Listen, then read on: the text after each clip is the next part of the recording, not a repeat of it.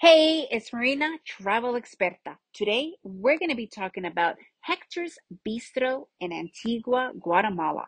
Are you guys ready for an adventure? Let's begin.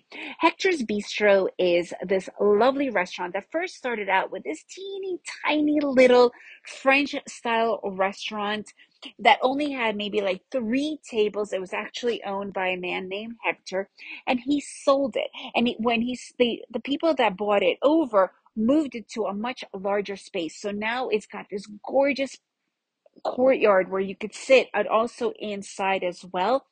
And the menu still captures a lot of the original Hector's Bistro, like the French cuisine, and but they also have now ex- added on that it's not just like that because before Hector's Bistro was, you know, more for, I would say, for couples or for adults, and now it's much more open to families. They have pizza as well on top of the original food, which was like beef bourguignon and quiches and all this other stuff. There are a few vegetarian options. It's mainly not a, a vegetarian style restaurant, but it is a really lovely place, especially now with a courtyard and they have a bar inside there that you could order different drinks. So it's it's more of a fun place to hang out and enjoy the courtyard and the food is well done. It's a rare thing that those types of restaurants do have tasty dishes and that you could have quite a lot to choose